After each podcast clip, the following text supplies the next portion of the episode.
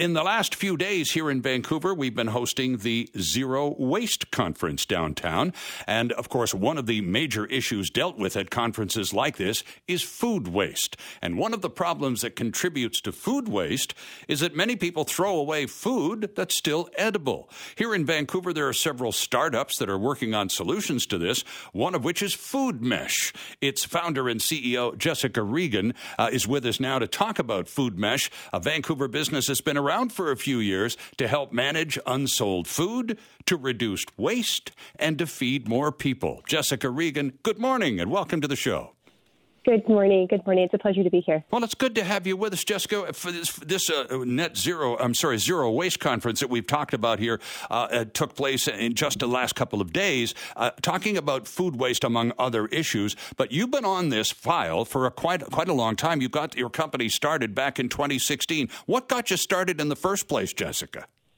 Yeah, indeed, indeed. It's very much a hot topic, but you know, several years ago it was very difficult to get it on the radar, and um, and it was a lot of advocacy, and and ultimately what made us start was just uh, just seeing pictures of container loads of edible food going to compost uh, and unfortunately, because of the stickers on the avocados, and uh, that that food was actually even rejected at the compost. So we've got quite a bit of work to do to make sure that our edible food doesn't end up in landfills. You know, food is not waste. Waste just happens when there's no end user. So so we started. Uh, that was the genesis of Food Mesh, and the idea is that we don't so much have a food shortage problem. We have a, a disconnection problem when you can't sell that food.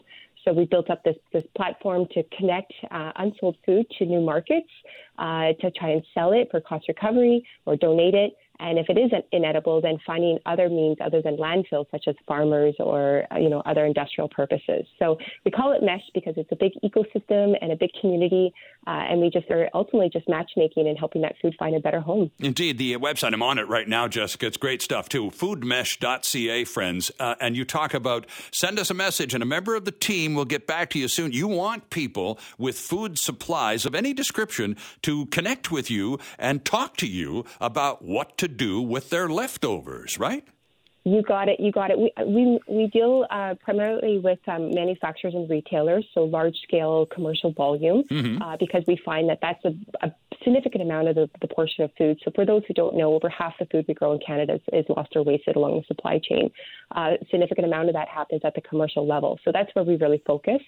Uh, we've also partnered with Metro Vancouver. So as probably many of you know, Metro Vancouver introduced an organics ban in 2015. They were one of the first regions in the in the country to do that, uh, and so they've they they've hired us to help build up this network, the advocacy events.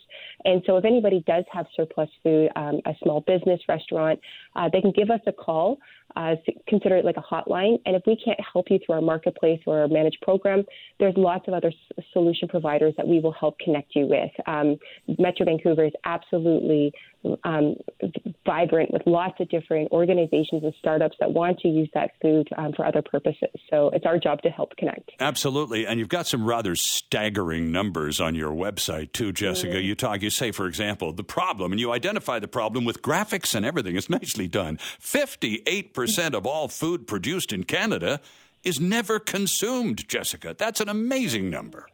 Yeah, I mean, it's especially when you see uh, rising food prices and food insecurity. I mean, food insecurity is one in one in seven people in Canada are considered food insecure, which mm-hmm. means the lack of predictable access to safe and nutritious food. So we're wasting such significant amounts of food, uh, and we're no, and we have like hundreds of thousands of data points to know that this food is still edible. It's it's quite an infuriating problem, and I think any human on a visceral level would agree like this this needs to stop. This is avoidable.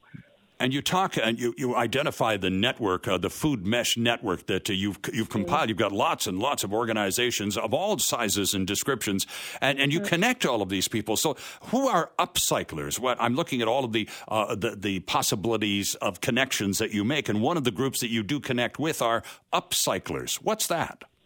So an upcycler is, is ultimately part of what we're calling the circular economy. So an upcycler would take the, the end product of somebody's like that would be waste, and they use it as the input to the raw materials for their work. So, um, for example, somebody who's doing upcycling of jam or some sort of like the, the um, dr- dried goods. So, Trendi, for example, is a startup in, in Vancouver, uh, and what they do is they dehydrate the the the, uh, the products that wouldn't be sold, and then they convert it into nutri- uh, nutrients for you know to go into different types of um, food products. So it's really about repurposing that food into a new product. Uh, and I think it's really exciting, and, and there's a whole a whole bunch of new upcyclers that are happening. We need more, actually. We need a lot more. Interesting. I'm glad I asked you about them because I, I, I, have seen the term before, but I've never really sort of dived into it all. And, and, and it makes perfect sense when you look at it. Livestock farmers, for example, another of the many groups who identify as being part of the Food Mesh Network. So, where do yeah. livestock farmers benefit from participating in the Food Mesh Network, Jessica? Yeah, you got it. So we have a grocery store program where we uh, build little micro networks around all of the grocery stores. So it goes to charities first for the donations, and then the food that the, the charities cannot eat because it's inedible or whatnot. We have a network of about 700 farmers um, across Western Canada that will take that food and feed their pigs and okay. their chickens. Uh, and so that's really great for them because now all of these animals are not just necessarily eating like dried grains, they're also eating fresh veggies, which also helps the farmers save costs as well as giving more nutritious food for, for their for their livestock. So these hobby farmers. In the cases of, of farmers who benefit uh, by by turning some what would have been food waste into animal food, uh, do mm. they pay for this in some cases, or is it donated? How's that uh, work out? Yeah, it's completely donated. So okay. part of there's legislation in place called the Donor Encouragement Act and the Feed Act, um, and um, it's really important that there's not a monetary exchange. Um, it's through the donation. So to be protected under this act, um, it, there is a non-monetary um, transaction. So it's basically they take the food and they record the data uh, so that the stores can start to see their impact and where their food is going. So part of, in addition to matchmaking um, the, this food and finding homes, we also have a software element to it where we're tracking a lot of this and getting really high fidelity data, so people can really understand the problem of food waste, what's avoidable, where it's going, the nature of it, so that we can start to make um, changes in, in, in, our systems. Mm-hmm. And we missed it by a couple of days officially, Jessica, but we're close enough. September 29th, which was Thursday, was the International Day of Awareness of Food Loss and Waste, and of course also the closing day of the Zero Waste Conference here in Vancouver. What did you? What have you learned uh, as a result of the latest conference in Vancouver in terms uh, that you can apply on a daily basis at Food Mesh? What what new info do you have uh, oh. in terms of food loss and waste this year? Oh my gosh, it was such an extraordinary conference. Um, and there was lots of innovators there. You know, I, I was moderating a couple of panels of uh, new uh, startups. There was one that's using insects for sustainable protein. Hmm. Uh, there's, you know, there was people uh, talk, really it's about the circular economy. Like waste is unacceptable. We need to start to, um, I, I heard a stat that 60% of our landfills are going to be filled up in the next five years. We have a waste problem and we have a disposability problem. And so we need to rethink waste and start to use it as input. So um, there was uh, over 500 people there, lots of startups. These big companies are trying to figure out how to get into the into the system. But you know, it's really about looking. Take a look, cold hard look at your waste, whether it's food or textiles or whatever it is, uh, and make some small changes. Try to buy seconds first. Go go to the thrift stop. Stop buying new stuff. We have way too much in circulation, and find other ways. Make just care about where your stuff goes. Stop throwing it out, and find somewhere else that you can go to good use. Uh, and if we start to do that, we'll start to see some some meaningful change. I think. Do you think that here, last question to you, Jessica, and, and, we're grateful that you're, you're with us this morning, particularly having participated as energetically as you, you did in the Zero Waste Conference.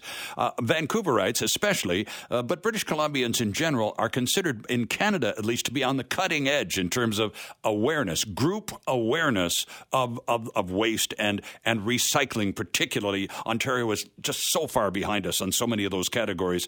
Do you agree that at least Vancouverites are, are, are more inclined? To be thinking in that direction than perhaps uh, other Canadians.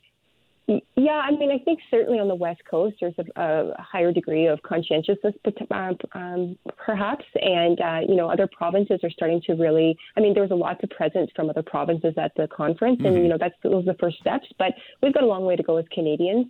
Uh, uh, Metro Vancouver is definitely leading the charge, I would say, and uh, regulations help. I mean, that helps you know, businesses are now forced to care. They they can no longer status quo is no longer okay, right? So we've got a long way to go. BC is definitely leading the charge. Metro Vancouver specifically, um, but I'm quite encouraged to see the the presence, the attendance, and the interest um, from all Canadians that were present at the conference. Interesting stuff. According to their website, foodmesh.ca is all about wasting less, feeding more, and saving money. So that's pretty laudable goals, Jessica Regan. Thanks Thank ever you. so much for getting up early on a Saturday to do this with us. Impo- important conversation to have. We appreciate it.